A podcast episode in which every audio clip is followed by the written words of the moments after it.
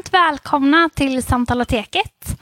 Alla som sitter här i Sörenkyrkan och alla som är med oss på Facebook. Varmt välkomna. Eh, och vi har Mårten här som kopplar in sina teknikaliteter medan jag drar igång. Eh, och jag heter Josefin Stenmark och jag kommer vara er samtalsledare ikväll och hålla ihop kvällens delar så att ni förhoppningsvis ska känna er trygga Eh, och Samtaloteket då, som ni har kommit till, det är ett eh, samtalsforum eh, som skapas av ett helt gäng olika aktörer. Vi är kyrkor och organisationer från eh, Göteborg som gör det här tillsammans. Eh, och vi tycker det här med samtal om livets stora frågor är något väldigt viktigt. Vi vill finnas kvar lite där det skaver och inte finns några självklara svar och utforska det lite djupare. För vi tror att det kan föda nya insikter när vi tar oss den tiden till att eh, gå lite djupare. Och vanligtvis så brukar vi träffas på ett café. Vi har varit eh, på Condeco. Eh, men eh, nu eh, på grund av corona och andra omständigheter så ses vi här för att vi ska kunna hålla avstånd. Och man kan också vara med på länk då som sagt. Så att ni som är här inne ska veta det att vi ibland tittar jag hit och då vänder vi oss till de som är med oss digitalt.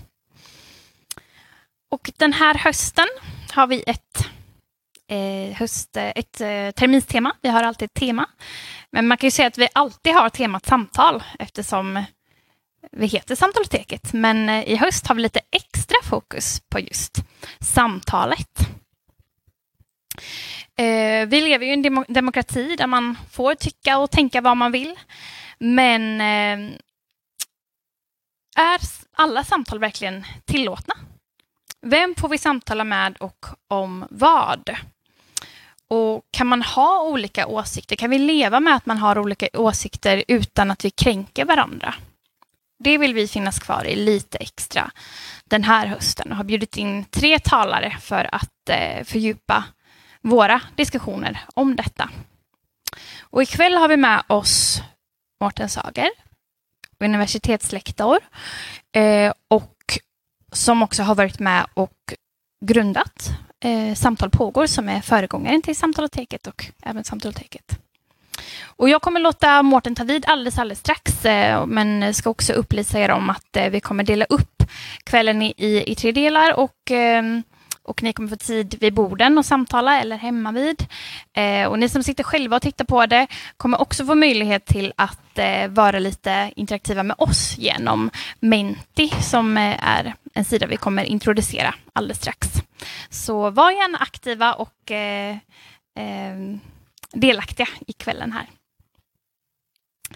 Eh, då tar jag och eh, lämnar över med varm hand till Mårten. Välkommen hit Mårten. Tack så mycket. Eh, väldigt eh, hedrande att vara här eh, på Samtaloteket.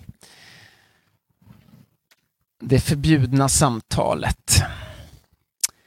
Ja, jag ska snart komma till den här strukturen med tre pass så att ni vet vad som händer ikväll. Uh, jag eh, har då hållit på med lite samtal här i Sarenkyrkan eh, och eh, var också medredaktör på den, det numret av Nod som handlade väldigt mycket om Samtal pågår, eh, som heter Samtal pågår inte. Det finns dessvärre inte att köpa här idag, men det finns andra nummer av Nord att köpa det. Jag sitter med i redaktionsrådet. Och Det drevs av eh, den här insikten av att eh, det är någonting konstigt i, i sättet som samtalet går till på i många sammanhang.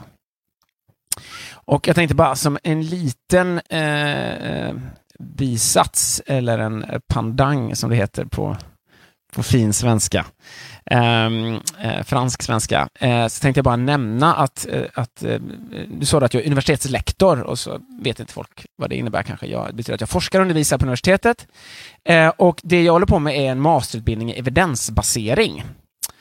Eh, vad är det för någonting? Ja, men evidensbasering, det är, låter jättekonstigt, men det är väldigt eh, självklart egentligen. Det är hur kan man använda sig av den senaste tillgängliga forskningen i beslut som fattas i vården, eller skolan eller omsorgen. Och Då tänker någon kanske att ja, men det låter ju bra och självklart, eh, men det har väl inte med samtal att göra. Jo, det har jättemycket med samtal att göra. Eh, den här masterutbildningen som jag håller i, eh, där kommer det då folk från, eh, som jobbar i hela det här området, eh, vården, skolan och omsorgen.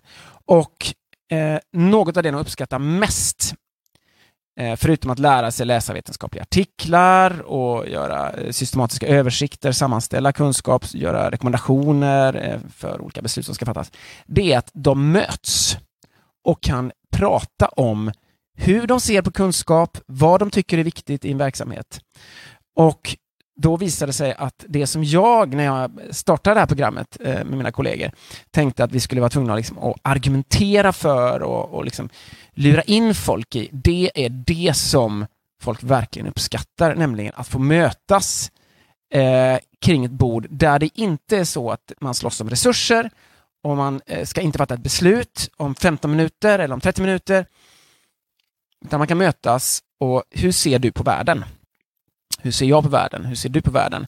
Eh, och eh, det är otroligt uppskattat av de här som annars går från patient till patient eller från klassrum till klassrum. Eh, så att jag möter det även där, det här behovet. Ja, just det. Så att ni, vad bra. Är det bra här? Hur långt bort kan jag gå? Jaha, okej, okay, just det, precis. jag testar, för jag vill inte stå i vägen för den, tänker jag. Så att jag testar. Mm. Jättebra. Mm. Tack. Uh, ja, så det var lite kort om vad jag håller på med i övrigt. I den här Samtal pågår inte så skrev jag om utforskande samtal, uh, där det var mitt sätt att försöka sätta ord på vad är det som skiljer ett samtal som uh, är liksom konstruktivt och generativt, som genererar någonting nytt, och ett samtal som istället, eh, som vi också behöver, är till för att fatta ett beslut eller dra en gräns eller komma fram till någonting eller fördela en resurs eller sådär.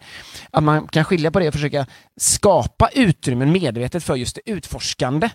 Och det skulle vara intressant att höra från er, eh, och det kan vi ta senare, alltså hur många situationer har ni där ni upplever att men det här samtalet är utforskande? Här möts vi för att utforska. Vi möts inte för att ta reda på var det ditt fel eller var det mitt fel. Eh, är det jag som har rätt eller du som har rätt? Och det här går ju liksom ner på mikronivå. Det går ju ner på om ni har en relation. Eh, hur ofta eh, eh, liksom, inleder man samtal som bara är utforskande, där det verkligen något, står någonting på spel. En sak är att diskutera, ehm, ja, det är intressant det här med eh, Socialdemokraterna, liksom, och sådär. Ja. Ehm, men där det verkligen är någonting som, eh, jag var med om det här nu, du gjorde det här, och då upplevde jag det här. Eh, hur många av sådana samtal är utforskande i ert äktenskap eller din relation eller sådär va? Eh, det, kan, det är liksom väldigt värt att börja fundera på hur mycket tillåter vi det att vara utforskande? Här i församlingen har vi till exempel just nu en process där vi tittar på eh, samkönade relationer. Tror ni det är lätt att prata om samkönade relationer utifrån ett bibliskt perspektiv, ett kristet perspektiv? Och göra det på ett utforskande sätt. Det är jättesvårt. Därför att så fort någon säger något Tack.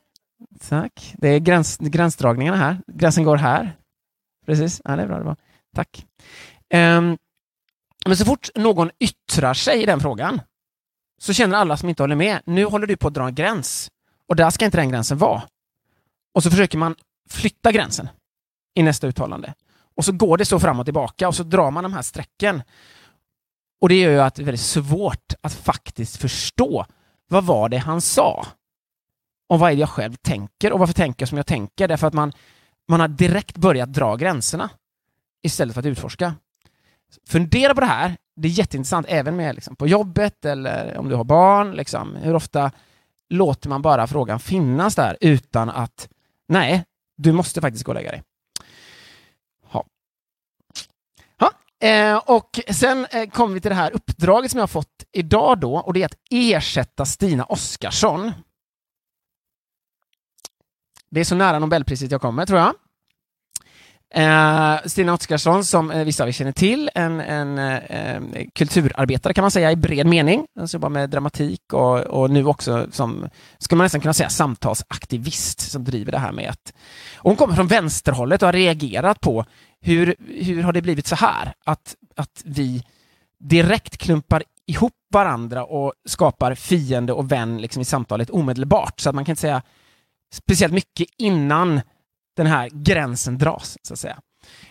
Um, så att uh, ni, får, ni får skylla på uh, arrangörskommittén här att jag uh, ska ersätta eh, Stina Oskarsson. Ehm, men det är ju en, en stor ära. Navid Modir är en sån här samtalsaktivist, så samtalet har börjat komma i, verkligen i i blickfånget och inte minst genom samtal och teket förstås. Eh, där tanken är att man ska mötas öga mot öga, eh, även om vissa möter det då mer eh, förmedlat via eh, digitala hjälpmedel. Så att det är lite bakgrunden. Är det en lagom eh, bakgrund, Josefin? Ska jag lägga till något? Nej, det är så. Settingen. Ha, de tre passen ikväll är erfarenheter. Vi börjar med erfarenheter. Vad har ni själva för erfarenheter av sådana här samtal. Jag har redan varit inne på det. Det kan vara samtal med, med eh, Eh, eh, personer som man står nära, det kan vara eh, jobb, det kan vara skola, universitet, församling om man har en sån, eller fotbollsklubben. sen ska vi titta lite grann på vad står på spel? varför blir det så svårt? jag menar att vi ska inte försöka ta bort det svåra, för det står mycket på spel i de här samtalen. Och då måste vi få, få fatt i det så att vi inte liksom bara We shall overcome. Alltså, det är saker som står på spel. Det, det räcker inte att bara försöka släta över och låta oss nu vara vänner, därför att det står på spel. Ha. Och sen vägen framåt. Kan vi peka ut en väg eh, redan ikväll? Så här gör vi. Nu går vi vidare och overcome. Ha. Eh, jobbiga erfarenheter, svåra dragningar. Eh, erfarenheten av att det är hetskt. Är det någon som varit med om det? Uh, och det finns lite olika ord för detta. Det senaste ordet, uh, och det är så härligt uh, ord, därför det är på amerikanska, heter cancel culture. Att bli bättre när det är på engelska. Cancel culture. det låter ju bättre än hetskhet och aggressivitet i samtalen mot oliktänkande till exempel. Eh, politisk korrekthet finns ett annat ord då, nämligen att men, någon faller utanför ramen för vad som är politiskt korrekt. Tabuisering, att man liksom sätter ett tabu på vissa saker. Eh, det här får man inte säga. Eh, den här liksom, aggressionen eller den här gränsdragningen eller cancel culture, den kommer ofta från vänster. Eh, och just cancel culture går nog spåra tillbaka till amerikansk campusmiljö där studenter är, har varit väldigt aktiva i att liksom sätta en, en ton och försöka dra en gräns för vem, vem är det som får tala på universitetet egentligen. Uh, det finns liksom flera anledningar till att, att det eh, kommer därifrån, tror jag, och det är ju att studenter eh, är ju unga och unga är ofta radikalare än vad äldre är. Eh, och det spelar ingen roll varför det sker, men, men det, det, det, kommer därför. Men också för att universiteten är ju ett ställe där du verk, verkligen kan tänka igenom saker. Du har ju tid att analysera och liksom, jämfört med eh, andra ställen i samhället där man har fullt upp med att eh, liksom, eh, tjäna pengar eller eh, köra sina barn till fotbollen. Eh, det, har, det, problemet har man inte på, på universitetet i allmänhet när man är student, utan ofta har man ju tid att tänka på saker. Um, så, så det kanske någon har varit med om. Eh, jag ska ge några exempel på hur det här cancel culture kan gå till sen också. Eh, men sen har vi också eh, det här som då cancel culture riktar sig mot, som ju inte är, är så eh, det är ju eh, allvarliga saker, så att säga. Det man reagerar på är rasism, eh, antisemitism och också homofobi eller transfobi. Så att där finns det ju saker som man kan uppleva som en minoritet eller som en grupp. Jag är ju kristen och då eh, kan jag ju uppleva i vissa sammanhang att det tas för självklart att kristendom eh, är ett påhitt. Liksom. Eh, som eh, ju vi har passerat. Vi har passerat. Alla sådana där vi har passerat eller vi tycker eller sådär. Det är sånt där som den här cancel culture riktar sig mot. Så det finns en positiv sida av den här eh, politiska korrektheten, att nämligen motverka förtryckande strukturer och diskriminering som då kommer från höger. Um, så det finns liksom en aggressivitet, skulle man kunna säga, om man vill förenkla lite grann, uh, från höger, uh, där man liksom, står för vissa traditionella värden och de traditionella värdena de tenderar att inte inkludera personer med olika bakgrund eller med andra sexuella identiteter som inte traditionellt har erkänts och så vidare. Och så vidare. Um, ja.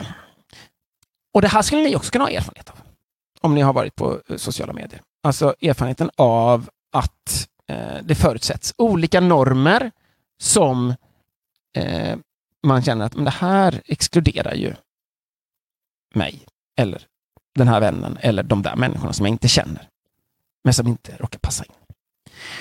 Vad är det största problemet för dig? Av de här? Har du mest stött in att oj, nu sa jag någonting som inte passade PK-vänstern. Eller oj, här eh, måste man tydligen, får man tydligen inte vara homosexuell. Eller här får man tydligen inte vara kristen. Eller sådär. Vad är det största problemet för dig? Är det att samtalet hindras av aggressivitet från ett liksom, PK-håll? Eller eh, finns det liksom snarare en, en, ett, ett, liksom ett hat och olika kränkande hållningar? Är ni med på frågan? Så att, eh, och, och det tänkte jag faktiskt att vi skulle börja med. Det är lite bra för oss att få tag i vilka vi är då. För det kan vara ett eh, vi här som eh, stör sig jättemycket på eh, den här eh, politiska korrektheten. Eh, det kan också vara ett vi här som stör sig jättemycket på eh, rasism och antisemitism. Och, och vi kan ligga lite olika på skalan där och det kan vara lite roligt att få tag i det. Så att vi inte bara tar för givet att ja, men, så här är vi. Eh, och då kan vi ställa den frågan för dig. Men det kan också vara så att du faktiskt inte eh, drabbas av det ena eller det andra, för du låter bli Twitter. Vad skönt. Oh, eh, eh, du dras inte in i liksom att någon har sagt något dumt på eh, internet eh, och sover mycket bättre.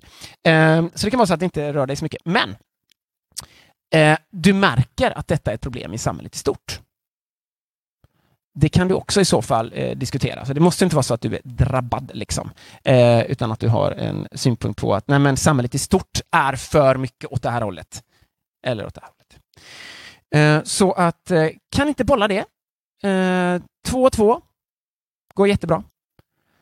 Eh, ni behöver faktiskt inte vara med nu. Det, det, det ska inte vara ett, eh, ett långt samtal detta. Det är bara liksom en liksom kort avstämning.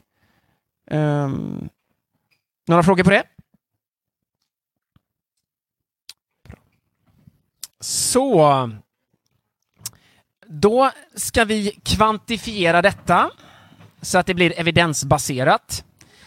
Eh, det som är störst vad gäller samhällsklimat för dig och för samhället. Gå in på menti.com och använd koden 4406211. Jag säger det igen ifall den syns dåligt för er som sitter på eh, Facebook-streamen här.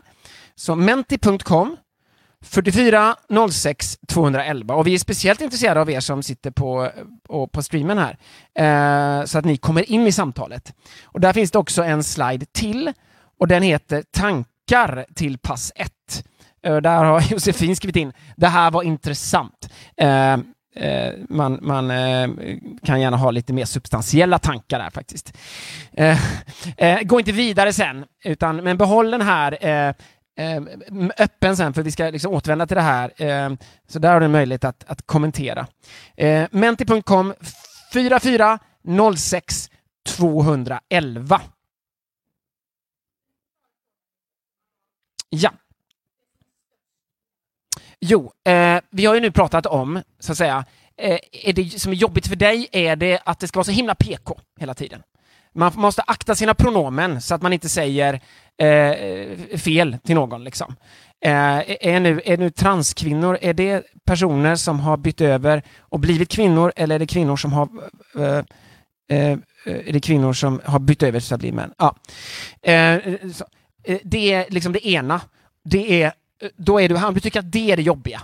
PK-tabuisering och utfrysning för att du säger fel ord och du har, eh, någon säger att du har kränkt någon. Eh, eller är det så att du reagerar på att det är för mycket rasism och det behövs mer politisk korrekthet. Problemet är Trump. Det är inte eh, de här woke-aktivisterna eller snöflingorna. Så det finns flera ord för detta. Men där man liksom är, otroligt medveten om vad språket kan signalera och sådär. Och eh, det kan vara så att du inte alls tycker att något är viktigt. Då kan du tycka skip. Eh, det finns ju som ett val. tycker du skip.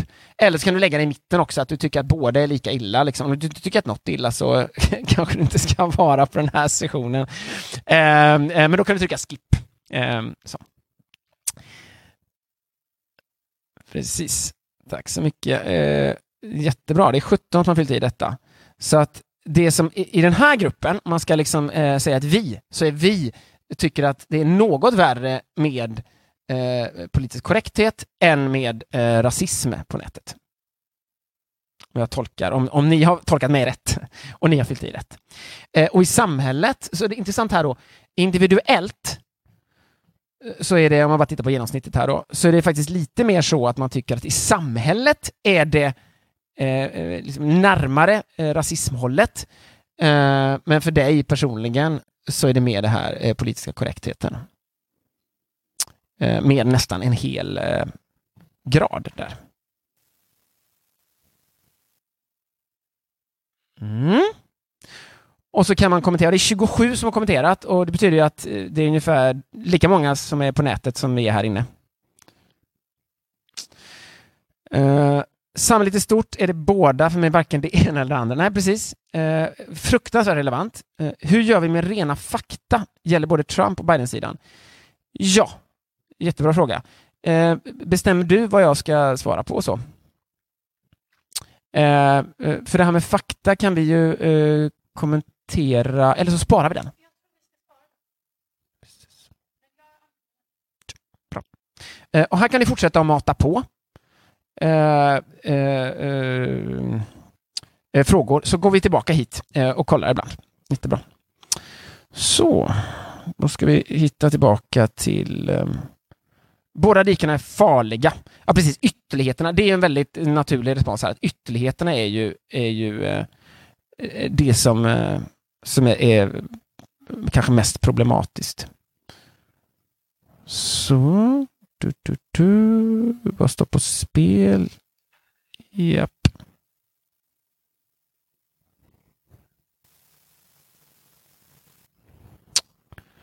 Bra.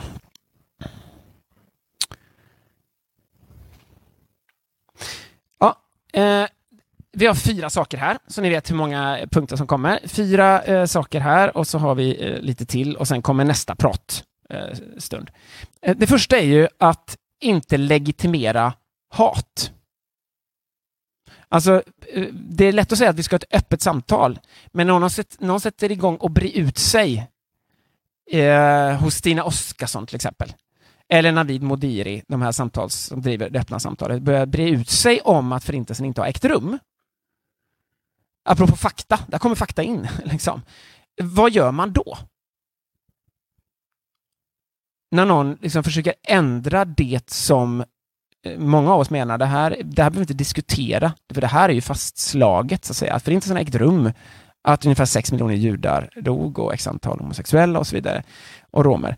Um, så att, så att här finns det ju liksom, uh, uh, uh, det handlar om att skydda. Människor som blir utsatta för det här. Um, att motverka maktstrukturer, inte ge plattform åt hat och hets, inte likställa det som uppenbart är hat och det som är kritik mot hat. Ehm, så det är lätt att säga att vi inte ska polarisera eh, och att vi ska öppna samtal, men vi vill inte heller ehm, vi vill inte heller legitimera eh, hat. Maktperspektivet eh, kommer inte undan. Det vill säga att det finns de som inte har så mycket röst. Och då är risken när man eh, liksom ska lyfta in alla att då är det också så att eh, den som eh, försöker kämpa för en förändring eh, kan behöva liksom, ta i lite mer.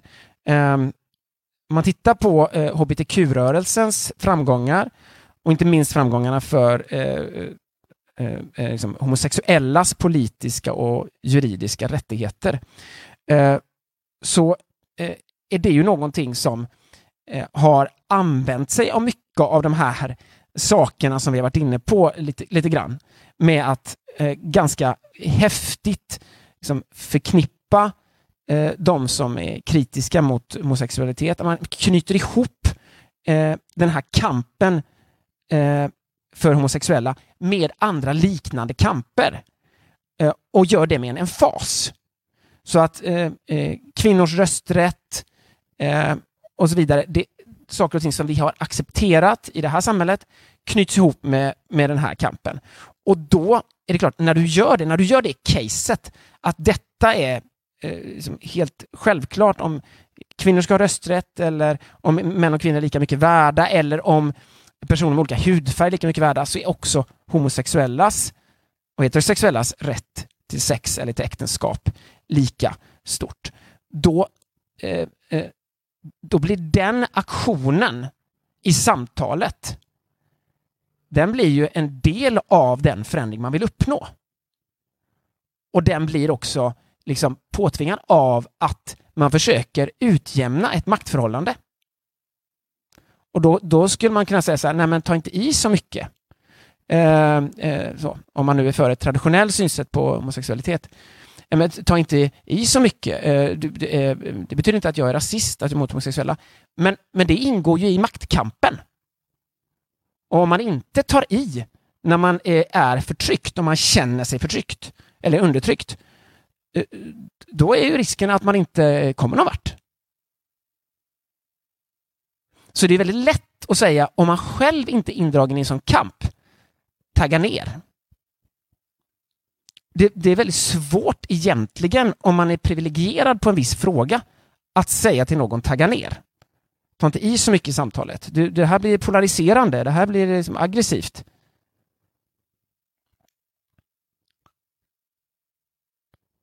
Sen har vi yttrandefriheten. Ehm, ska vi ha verklig mångfald? Eh, vill vi ha det? Ska alla få höras? Eh, ska även de som hatar få höras? Det är inte så lätt. Ehm, jag vet inte vad ni tänker om den senaste omgången Mohammed-karikatyrer till exempel. Innebär det att någon, när någon har visat de här för en klass, vilket ju är liksom en, en, en, vad jag förstår så är det en ny fransk policy att man ska föra in det här mer i skolan. Att någon har blivit mördad, innebär det att vi ska trycka på med karikatyrer som vi vet tar väldigt djupt hos vissa personer. För att visa att vi inte ger oss. Yttrandefriheten, eh, den eh, kan ju också så att säga bli ett, ett, eh, ett vapen som eh, gör att vi gör andra människor illa bara för sakens skull. Eh, inte så lätt.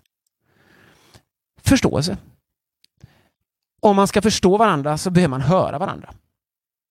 Om man direkt stänger till och säger att eh, du är rasist för att du pratar om volymer i migrationspolitiken. Hur ska jag då förstå vad du är ute efter? Hur ska jag själv få material för att se på mig själv från ett annat håll?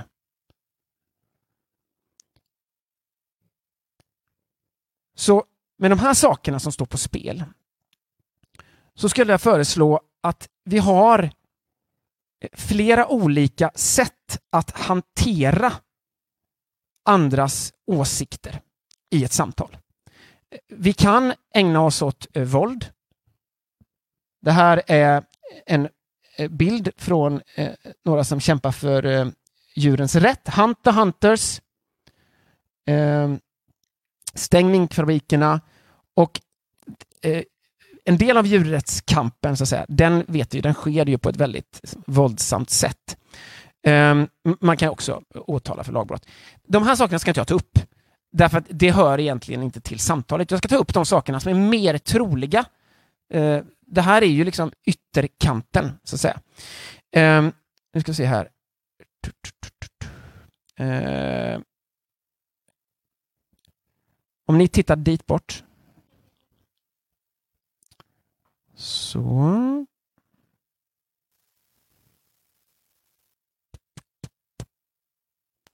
Dit, dit bort. Tack, tack så mycket. Så där har vi rätt slide. Mm. Ja, nu har vi släppt de där. Eh, personfokus, så här, det är så här vi ska göra. Ehm, eh, det är att eh, våld är ett sätt att fokusera på personen. Sen har vi det här med cancel och deplattforming. Och eh, där har vi några ganska nya exempel som man kan tänka lite olika saker om. Här har vi en kvinna som har skrivit eh, några böcker i, eh, hund, som har sålt i hundratusentals, eh, hundramiljontals exemplar. Eh, typ, någonting sånt. Jag vet inte exakt, men det, det är typ 500 miljoner böcker. Och sånt där. Eh, eh, J.K. Rowling.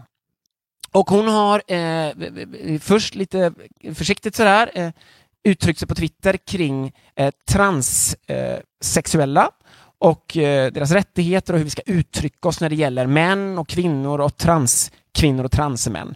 Och i somras så skrev hon en lång eh, eh, liksom debattartikel på sin egen hemsida.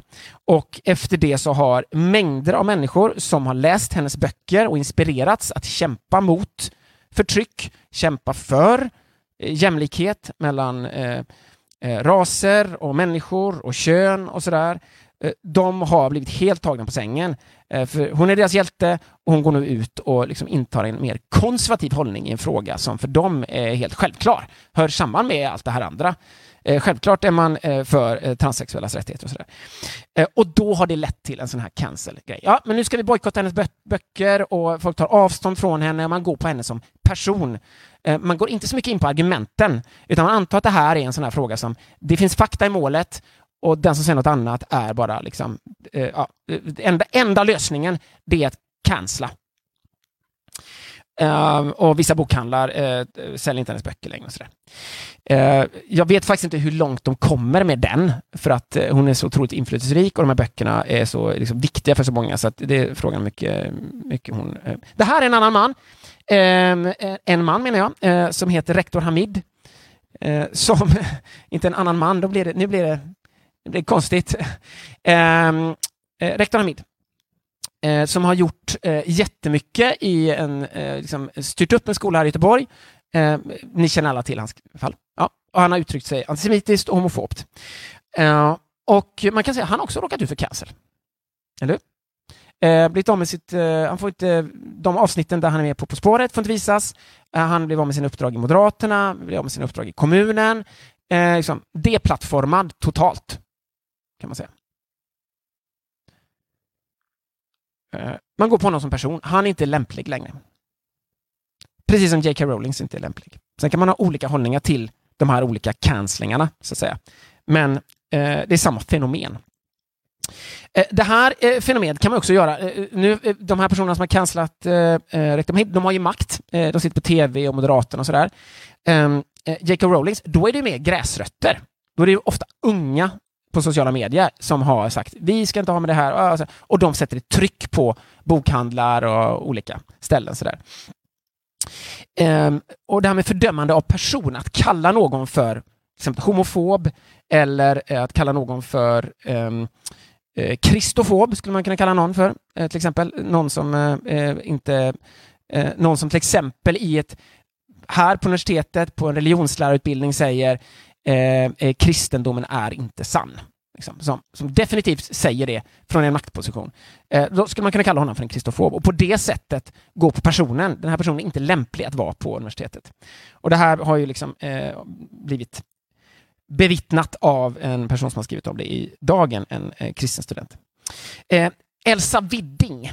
Någon som vet vem Elsa Widding är? Nej, hon är energiexpert. Jag tipsar om detta i den här lilla förpodden.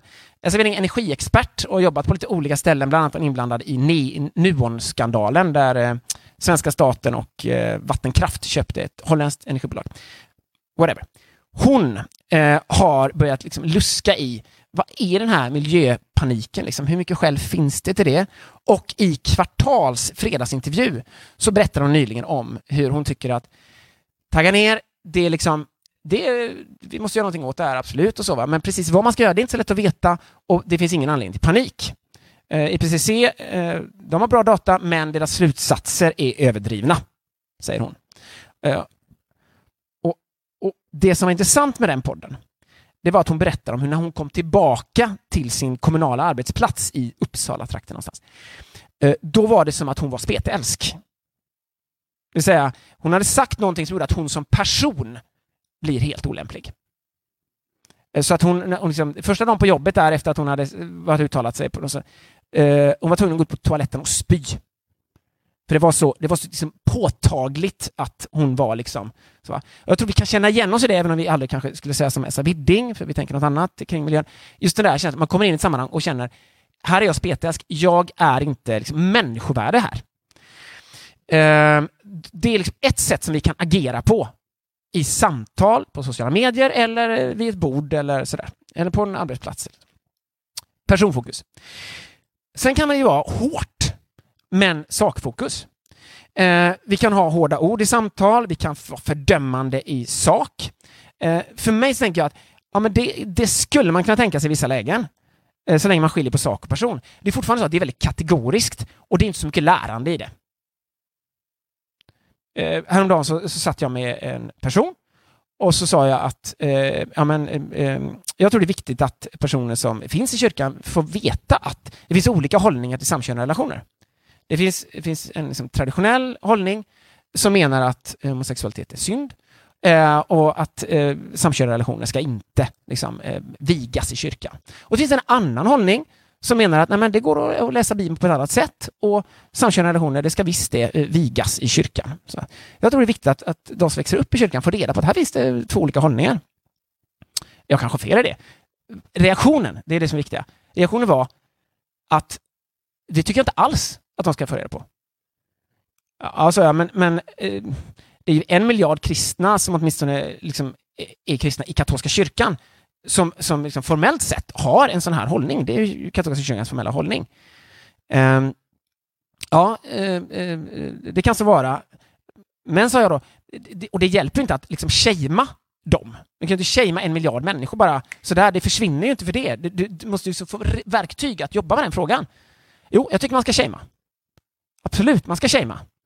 det här ligger någonstans mellan person och sak fördömande. Liksom. Eh, för risken är om du fördömer den här saken väldigt hårt så, får du, så stryker det x antal miljarder med då eh, som, som liksom har den här hållningen eller uppvuxna så. Eh, och så. Um, så att, eh, ja, ni ser skillnaden här i alla fall. Det är olika liksom, valör eh, och det ena tycker jag är lite bättre än det andra men det är fortfarande så att det är svårt att prata med någon som är kategorisk och där det som jag tycker är självklart är fel. Här har vi liksom en kvalitativ skillnad, nämligen det går från att vara eh, liksom fördömande till att vara mer kritiskt men öppet. Det vill säga, man försöker ha respekt i samtalet, man kan kritisera hårt, men man är ändå intresserad av att försöka förstå. Eh, här tänker jag ju att det är liksom en tydlig gräns här. Och själv så skulle jag vilja att det var här nere. Och samtidigt så kan jag inte säga att jag tycker att Hamid, rektor Hamid, skulle liksom, om han nu hade tyckt det här fortfarande som han skrev för fem år sedan ungefär, eh, om judar och homosexuella, så vet jag inte om jag är intresserad av att han ska liksom få eh, diskutera det, liksom, ni vet, som det är aktuellt. Va? Eh, på ena sidan rektor Hamid och så har vi liksom någon från RFSU på andra sidan eller från eh, eh, judiska församlingen i, i Stockholm som diskuterar om judar eh, styr världen och hur, hur förfärliga judar är. Jag, jag, nej, där tycker jag nog att det finns en poäng med eh, cancelling. Precis som några av er tycker att det finns en poäng att cancella eh, Jacob Rowling. Kanske. Um, så att det här strecket uh, um, vi får komma ihåg här att när det gäller saker som vi tycker att det går att diskutera, så, men när det, då är vi också kanske här, vi, jag, är också där uppe. Ha, så har vi den här eh, eh, mest öppna. Det är nämligen att man ger en plattform och likställer. Eh, om det här var liksom i privata sammanhang så går vi nog vidare. Eh, det är public service, det var det jag var inne på här med Aktuellt eller på universitetet. Att man eh, legitimerar genom offentliga plattformar och till och med erkänner likvärdighet och säger att det här är liksom två eh, möjliga hållningar. Eh, och det här låter ju jättebra, men det går snabbt att hitta exempel på när vi inte tycker att det här är så bra. Eh, och om det är så att du tänker att det finns en global uppvärmning så vill du inte ha för många debatter där det verkar som att det är två likvärdiga perspektiv. Därför att om man tittar på forskarsamfundet så är det så att eh, 98 procent, 97 procent någonting, give or take, eh, av forskarna, de menar att eh, det är dags att göra något. Liksom. Eh, och, och, och får, får, då de här motståndarna, eller de som tolkar på annat sätt, får de hela tiden lika mycket sändningstid, så att säga, eh, då, då, då, blir det liksom en falsk balans, kallar man det för.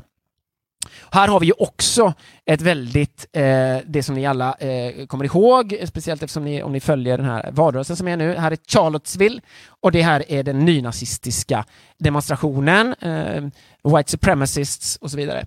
Och eh, eh, ni kommer ihåg vad som hände, var det två år sedan ungefär? Två år sedan? Kanske? Tre år sedan? Ja.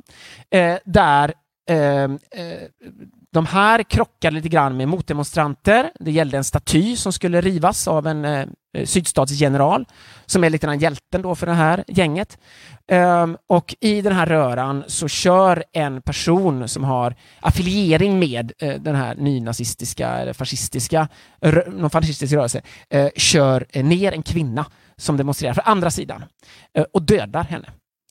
Och eh, då väntar alla på vad ska Trump säga här? Då säger han eh, “They were good people on both sides”. Då har man liksom likställt. De har sagt att ja, eh, nu råkar det vara så att det var en som dog här och så, men det fanns goda människor på båda sidorna. Det är i alla fall en version av det. Och sen då när jag skulle liksom hålla det här föredraget, då måste man läsa på lite grann sådär. Eh, det visade sig att eh, han sa så, och han förklarade efteråt att det jag syftade på var att bland demonstranter, inte nynazister, men bland demonstranter som var emot rivningen av den här eh, statyn, så fanns det bra människor. Det var inte alla nynazister. Och på samma sätt på andra sidan. Och på andra sidan så fanns det dåliga människor som var för den här rivningen och det fanns dåliga människor. Alltså det fanns... så. Och Biden upprepar att Trump har inte fördömt de här, men det gjorde han i samband med det. Men det har inte lyfts fram så mycket i svenska medier och inte i de medier som jag läser i USA, New York Times och Washington Post. De, här. Eh, de liberal media. Så. Eh, men om det hade varit så att han bara sa “There are good people on both sides”, då hade det varit en, en likställning, så att säga, av de båda. Ha, där har vi de liksom, olika alternativen som ni kan agera på. Um, och ni ser här, det är översiktligt och enkelt. Um, de här då, agerandena, skulle jag vilja att ni nu i nästa samtalspass nu, så vill jag att ni ska tänka igenom hur ni tycker att man ska göra i tre fall. Ni, ni, får välja vilka fall ni vill. Om det är någonting som är på din tunga, du kanske tänker på eh, Mohammed-karikatyrer och sånt där, så kan du ta det. Eh, samkönade relationer. Någon säger homosexualitet är synd. Ska det få vara med i samtalet? Eller ska det cancelas? Eller tvärtom.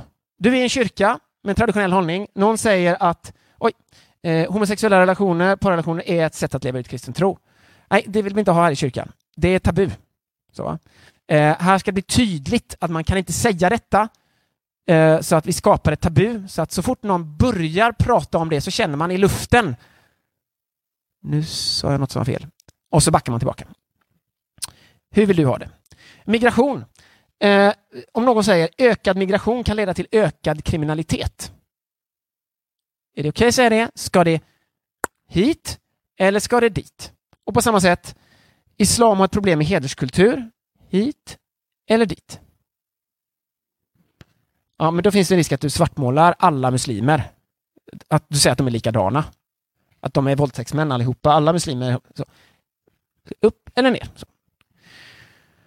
Och miljön då, det sista. Um, hur är det med det här påståendet? Vi ska dra ner levnadsstandarden. Just do it. Vetenskapen har sagt vad den ska... Så gör det bara. Sluta och hålla på och kompromissa och eh, liksom, bara gör det. Så.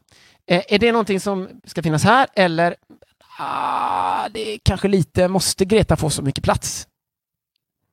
Jag skulle tro att kanske inte flertalet av er tänker så, men man kan mycket väl tänka så. Eh, hon är inte forskare, hon är inte politiker, Eh, eller det råder en alarmism som inte stöds av fakta. Alltså Elsa Widdings position som hon pratar om häromdagen eh, då i fredagsintervjun. Eh, det, det, det, är faktiskt, eh, det är faktiskt fel. Eh, och, och, det ska sägas till Kvartals eh, de som bjöd in henne, att veckan efter så kom det en klimatforskare som liksom sa nej, det är fel, det är fel, det är fel, det är fel, som jobbar med IPCC. Men de öppnar upp för det. Men det kanske var fel. Vad tänker du? Och kanske som sagt var, finns det ett annat case som ni skulle vilja titta på? Bra. Då kör vi. Eh, några frågor om det? Är ni, är ni med? Och nu får ni vara eh, mer än två. Nu kan ni vara tre, fyra. Ja, eh, då ska vi se här om ni ser det som jag ser. Det här är Menti från första passet. Eh, kan vi hålla isär vad som är tankar, uppfattningar, värderingar och känslor, rädslor, sökande efter identitet?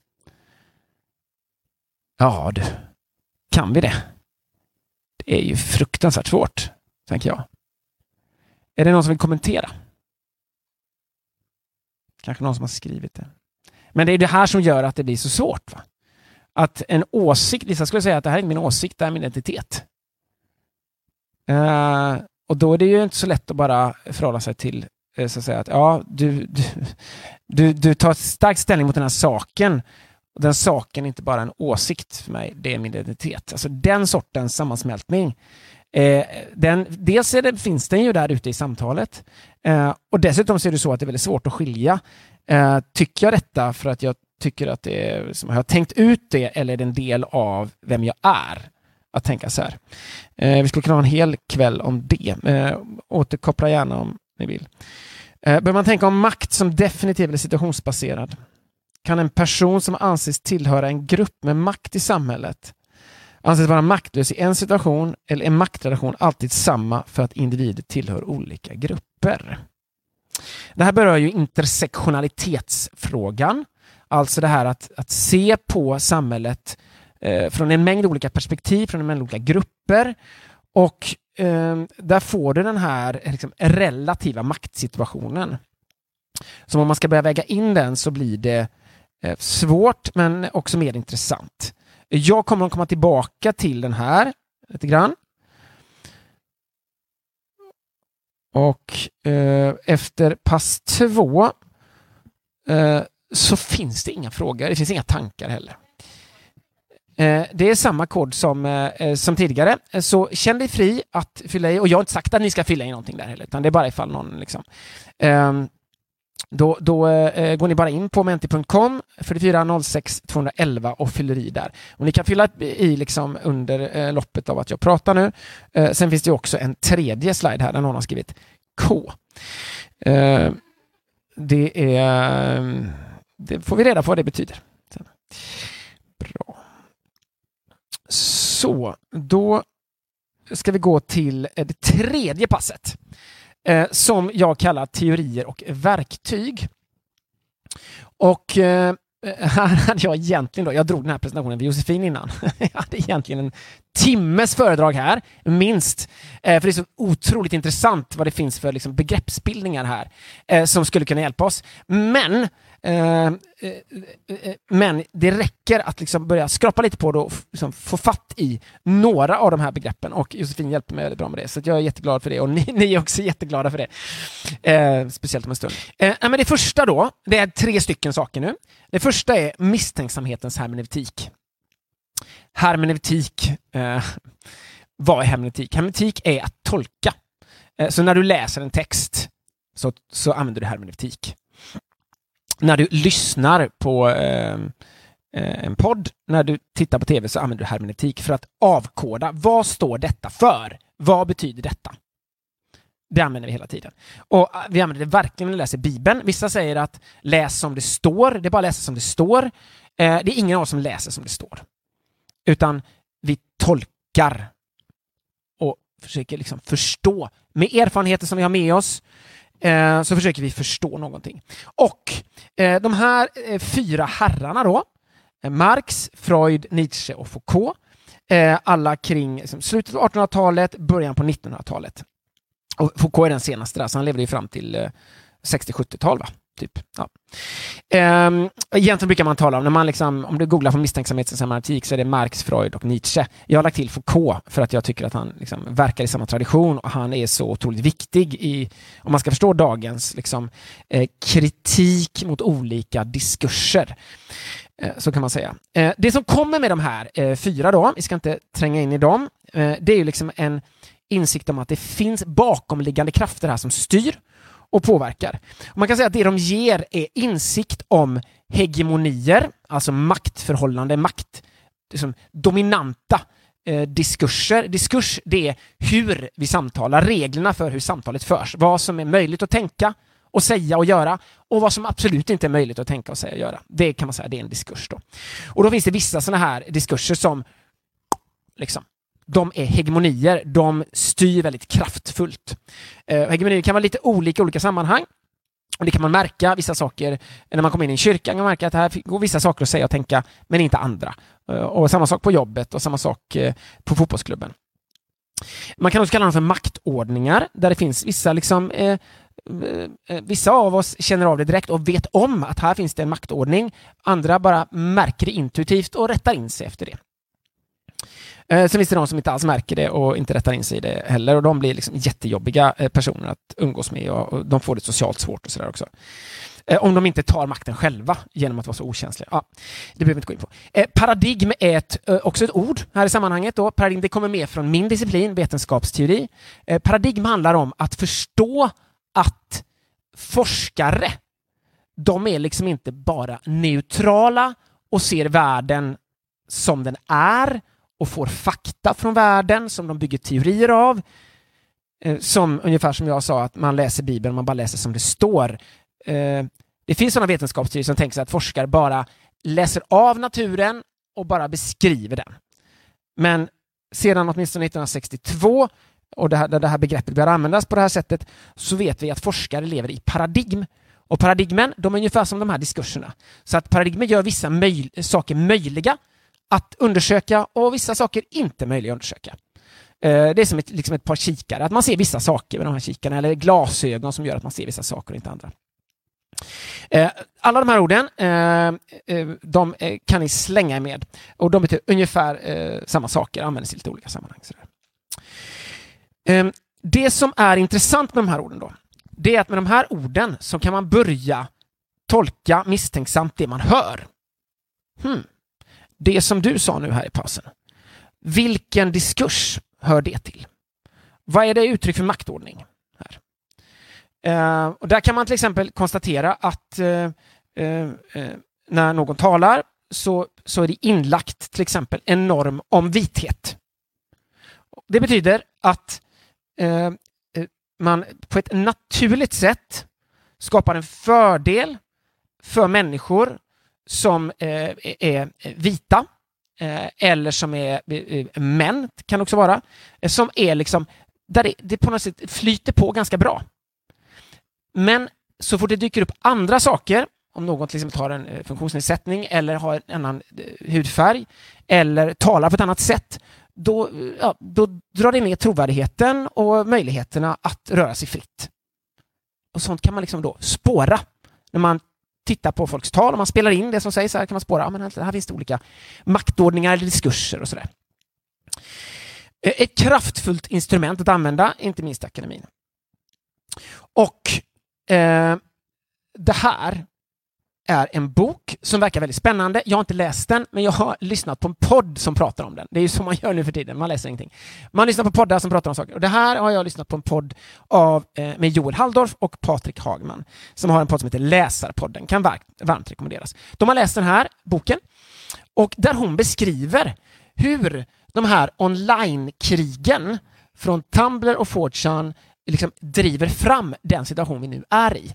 Så om man vill förstå varför det är så hett eh, och, och aggressivt ute på nätet, de här liksom vänster och höger som jag pratade om tidigare, då får man gärna eh, läsa den här eller lyssna på Läsarpodden eller någon annan podd som pratar om den här. Det hon beskriver är att, eh, och i den här historien, om jag förstår det rätt, så börjar det med Tumblr som är ett ställe på nätet där du kan lägga upp saker, du kan ha bloggar och sånt där. Och det är ett ganska öppet ställe där man kan vara homosexuell, eller man kan vara bisexuell, eller man kan vara transsexuell, eller man kan ha liksom, olika hållningar och läggningar. Och, sådär. och det är okej okay där. Så det är en fristad för dem som känner att de inte hör hemma någon annanstans. Och i den här Tumblr-miljön så växer det också fram, eh, man börjar använda sig av sådana här liksom, akademiska begrepp och analysredskap för att förstå diskurser, ord, normer. Så. Och man upplever sig själv vara lite utanför det här därför att man liksom kan se det. Så att man kan avslöja det. Misstänksamhetens hermeneutik. Och här finslipar man de här verktygen. Och så att man börjar liksom hugga ner på någon som inte liksom vet att den eh, eh, liksom ingår i en maktordning, säger någonting och får direkt reda på på nätet att eh, det där var rasistiskt. Jaha, för, det, ja, för att du sa så här och det är typiskt kommer från en rasistisk diskurs. Ja, men jag, jag menar inte så. Nej, men det, så är det. Alltså, så de här blir väldigt skarpa på att känna igen sådana här ord och tankefigurer eh, som kan vara väldigt användbart. Men det blir väldigt liksom, specifikt och noggrant. Och när det här växer fram på nätet, då växer det också fram andra, och det är inte liksom helt beroende på det, men det blir som en, liksom en motpart till Tumblr, 4chan, som har sitt ursprung i Japan, eh, där man odlar det motsatta. Man odlar liksom ett hån mot de här som är så känsliga, mot alla ord och sånt där, och man liksom man gottar sig i att vara lite taskig och liksom gränsöverskridande eh, på ett annat sätt. Sådär. Och att eh, eh, eh, vara lite rasistisk och sådär. Så att det är liksom högerversionen av Tumblr kan man säga om man ska förenkla det. Eh, och så pekar hon på hur det här, liksom, där kan man då, eftersom man kan liksom finslipas där i de här miljöerna. Eh, Tumblr, eh, det eh, upphör sen tror jag, och, men själva den här kulturen har satt sig. Um, och några saker bara som kan vara bra för att veta om. Hur många av er känner till begreppet dog whistle? Det är någon här som känner till det. Mm. Eh, det här används ganska mycket just nu i politiska analyser. Man säger att Trump hundvisslar genom ett ord han använder. Det betyder att i pratet, i när Trump håller ett tal, så slänger han in ett ord eller ett begrepp eller liksom en formulering som känns igen av personer på yttersta högerkanten. Som vet, he's our guy. För att han slänger in ett sånt här ord då, som är lite rasistiskt, men det är ingen som vet att det är rasistiskt, utan det är bara ett, en blinkning liksom. Så. Um, uh, och det är samma sak i kyrkan, man kan lägga in sådana blinkningar också som ingen direkt lägger märke till, men som alla som kanske har vuxit upp i frikyrkan känner igen direkt. Liksom att, ja, precis, det vet ju alla hur det var på Nyhem. Ja, jag har inte varit på Nyhem, men jag vet att det hände saker på Nyhem. Ja. Eh, olika saker. Eh, eh, och, så att det, det är eh, liksom saker som sägs som är subtila och som signalerar saker och ting eh, som inte merparten.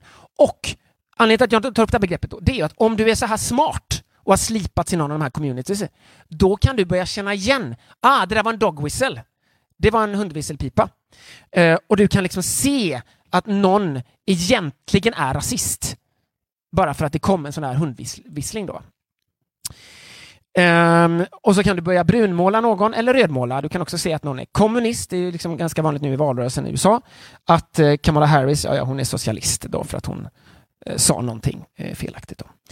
Um, jag ska bara säga så här så att vi inte liksom tror att det här är liksom bara dumheter. Utan Jesus själv, till och med Jesus, säger eh, var vakna på fariséernas surdeg. Varför säger han det?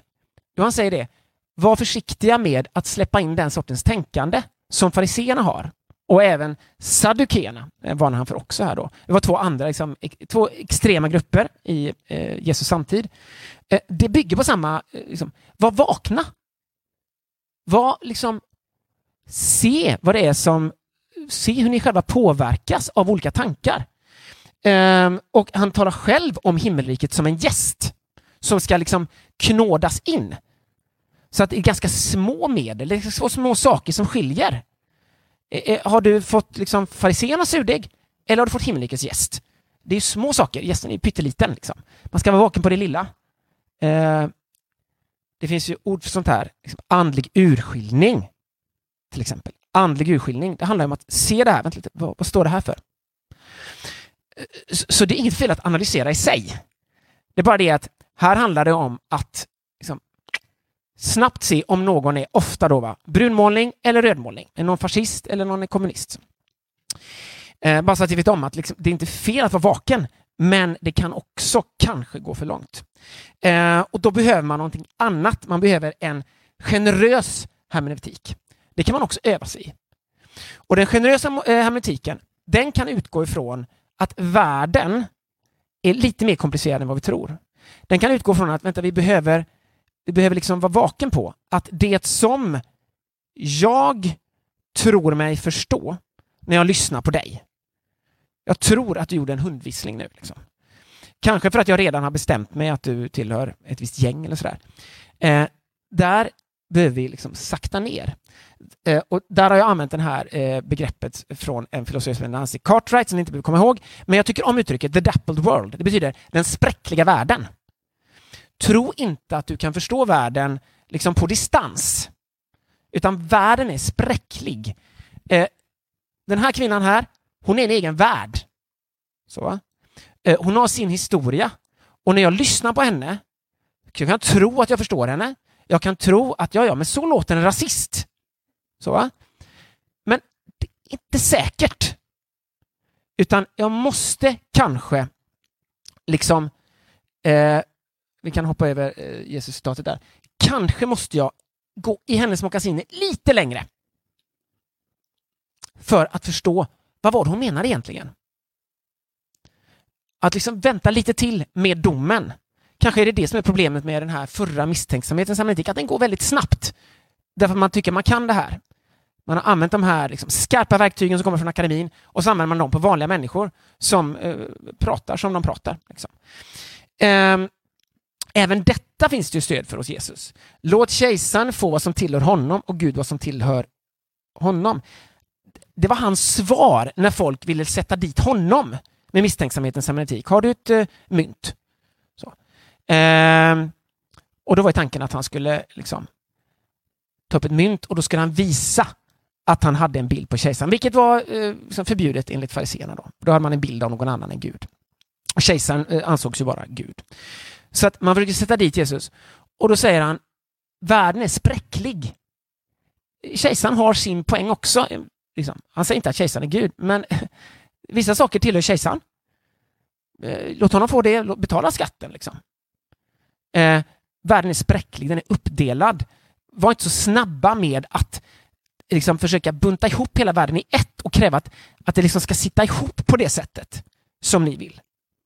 Och på samma sätt Eh, Eh, så, så säger Jeremia till de här eh, stackars israeliterna som är tillfångatagna av, av de här avgudadyrkande babylonierna och tvingas leva där i den här konstiga världen, konstiga stan och där de ska eh, liksom, eh, äta en massa konstig mat och de kan inte gå till sitt tempel och de är verkligen liksom Gör allt vad ni kan.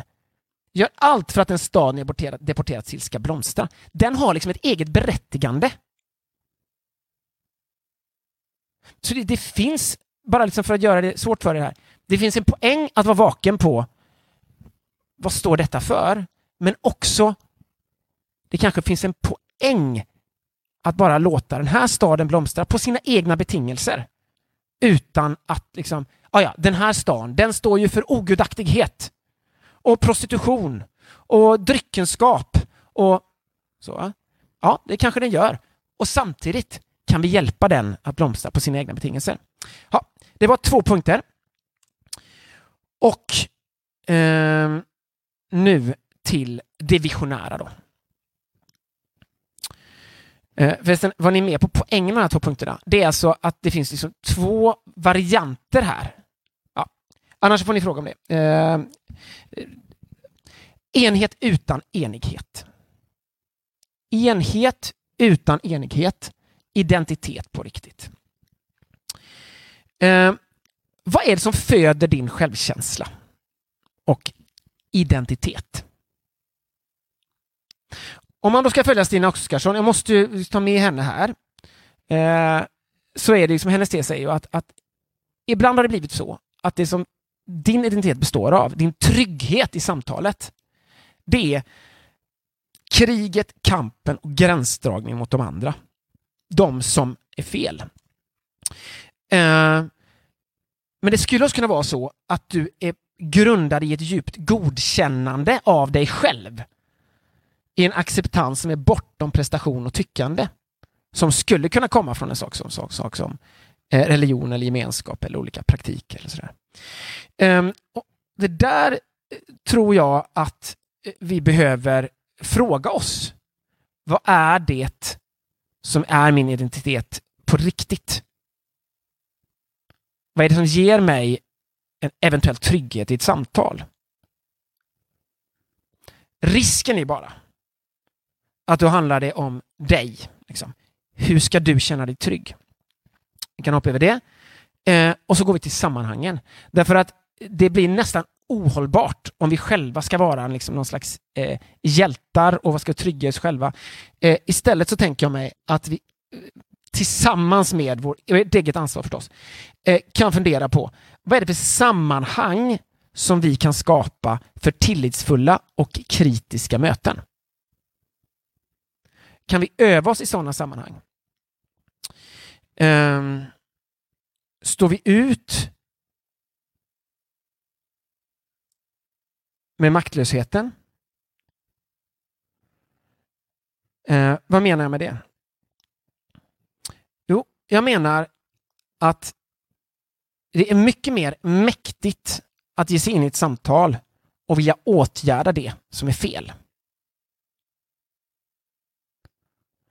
Det är mycket svårare att vara i ett samtal och inte kunna åtgärda det som man direkt känner är fel. Detta är alltså djupt personligt för mig och jag tror det är djupt personligt för er också. När någon kommer till er med ett problem, då är det fysiskt svårt att inte hjälpa till att lösa det problemet. Det hände mig senast idag. En person kom till mig och berättade om något förfärligt som hade hänt. Och jag vill genast gå in, genast gå in. Liksom. Ja, men jag tar kontakt med den här och sådär. Eh, det är så svårt att bara vara där. Eh, men så tänkte jag på dagens föredrag, så tänkte jag jag måste eh, göra som jag ska eh, undervisa nu. Därför att jag ska nämligen, det sista jag gör här innan ni ska prata, så ska jag berätta lite grann om en fin artikel i Nord som finns på nätet faktiskt. Det finns lite få artiklar från Nord på nätet. Den heter En Gud som inte väljer sida.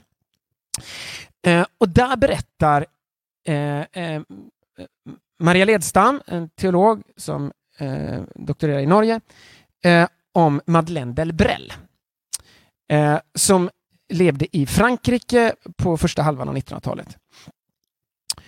Och Madeleine Delbrel menade att det fanns ett problem eh, med kristna människor. Hon menar att ateister eh, gjorde rätt i att reagera på kristna människors tendens att förkunna en gud som väljer sida, snarare än den sanning som aldrig kan exkludera andra människor, eftersom denna sanning när allt har sagts och gjort alltid sammanfaller med kärleken.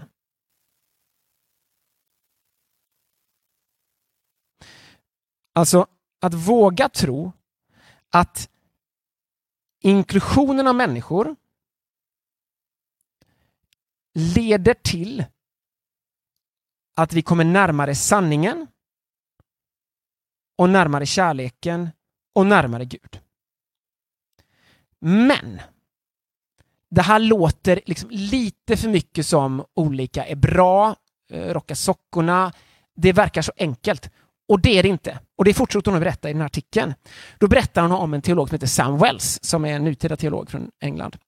Han beskriver det som att vi måste förstå, eh, om vi är kristna eh, eller om vi är liksom intresserade av kristen tro, att det finns fyra stycken sätt som Gud är.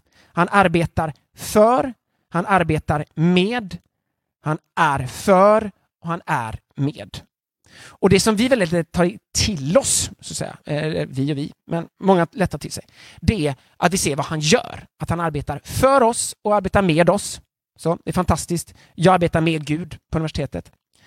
Men det som är allra svårast för oss, det är att ta till oss att han är med oss. Att han väldigt storligt bara är med oss. Hur vet vi att det här stämmer? Är det bara någonting som Sven börjar sitta på? Eh, ja, men det är ju liksom frälsningen i kristen tro, den kommer från att Jesus dör på ett kors. Det kanske några av er känner till. Vad är det Jesus gör där? Är med oss i lidandet. Och i övrigt, så står också i evangelierna, han är med människan, han äter med människan, han går runt med människor. Och lärjungarna, de vill ju få saker gjort hela tiden, precis som vi.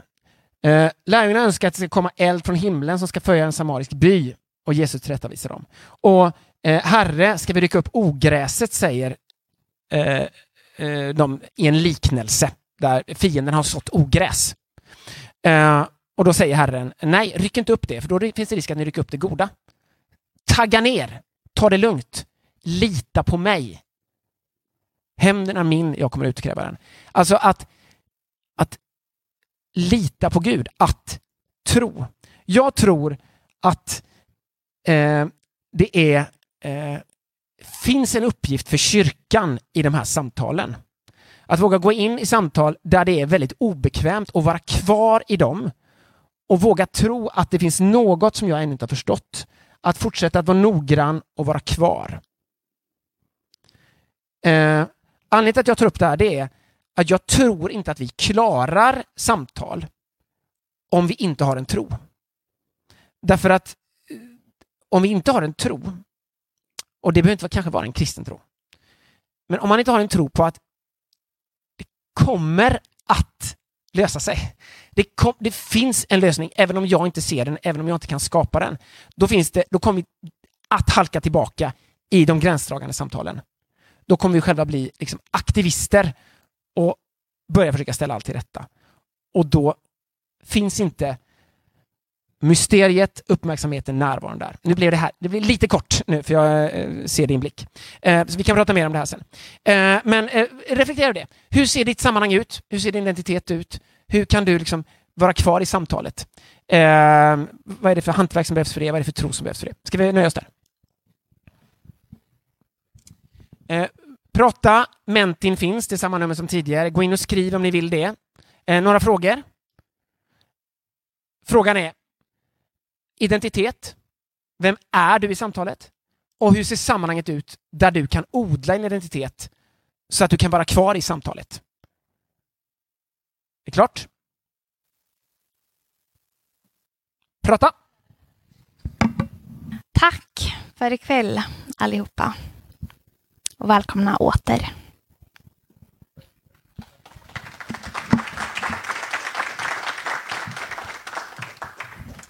Och jag finns kvar som sagt för samtal, både på webben om ni skickar in frågor via Mentin eller om ni vill dröja kvar här. För att nu eh, hann vi ju inte med det här viktiga storgruppssamtalet eftersom jag inte kunde lägga band på mig. Eh, alla fantastiska slides och ord som jag har samlat ihop här i förberedelserna. Eh, jag ska se här eh, på Mentin. Jo, Eh, där tänkte jag bara skulle kommentera det här med den spräckliga världen. Det handlar ju egentligen om det här med eh, och vill ni gå så gå gärna. Det handlar egentligen just om det här med makt som situationsbaserad. Att förstå de här olika världarna som finns i världen.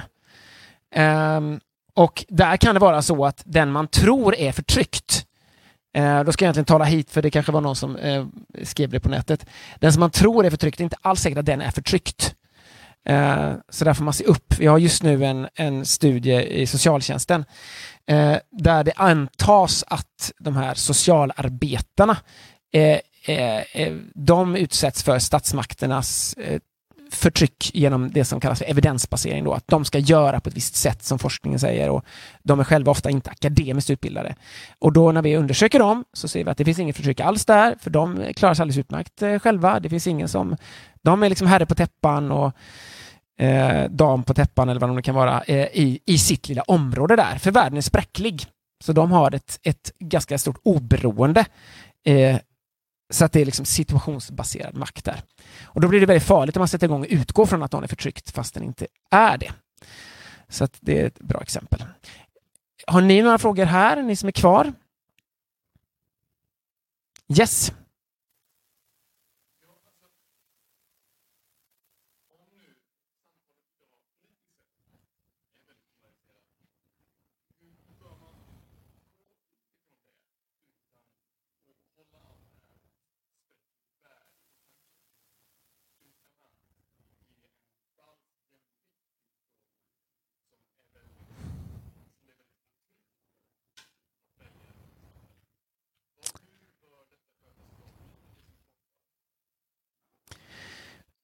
Ja, jag tror att, att det måste ske genom ett ganska detaljerat sånt här arbete med den här typen av modell. Då. Ehm, eh, för, poängen för mig med att liksom, nyansera på det här sättet, det är att man kommer ifrån ta debatten eller lägga locket på, så att säga. Eh, här ser man, man, man kan välja att lägga sig här, man kan lägga sig här beroende på vilken fråga det är. Och det här hantverket, det gör ju liksom public service-företrädare. På spåret gjorde det med Hamid då. Men vad ska vi... Nej, vi lägger oss där för detta, i varje fall just nu. Och sen kanske man senare kan hamna här eller sådär. Um, så att uh, jag tror att lite mer nyanserade kategorier och sen ett hantverk där det, där det görs. Och det, det tror jag redan görs. Men att vi blir kanske bättre till mans och till kvinns, liksom, där vi finns, att att hitta rätt, att lägga oss rätt här. Och, och, och, hur vet vi att det är rätt? Nej, men det är ju det gemensamma samtalet som kommer att visa om det var rätt eller inte. Liksom. Det finns inga andra säkra svar, för det finns inga facit så. Tänker jag. Vad tänker ni?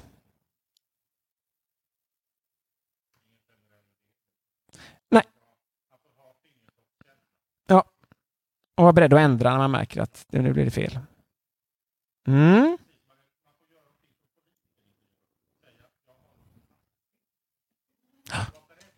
Ja, ja. Mm. Fler tankar i rummet? Ja. Nej, du bara håller i tegelväggen. Ja, precis. Ska se om det kommit något mer på Mentin. Hur har det annars gått i samtalen? Har ni eh, kommit fram till någonting?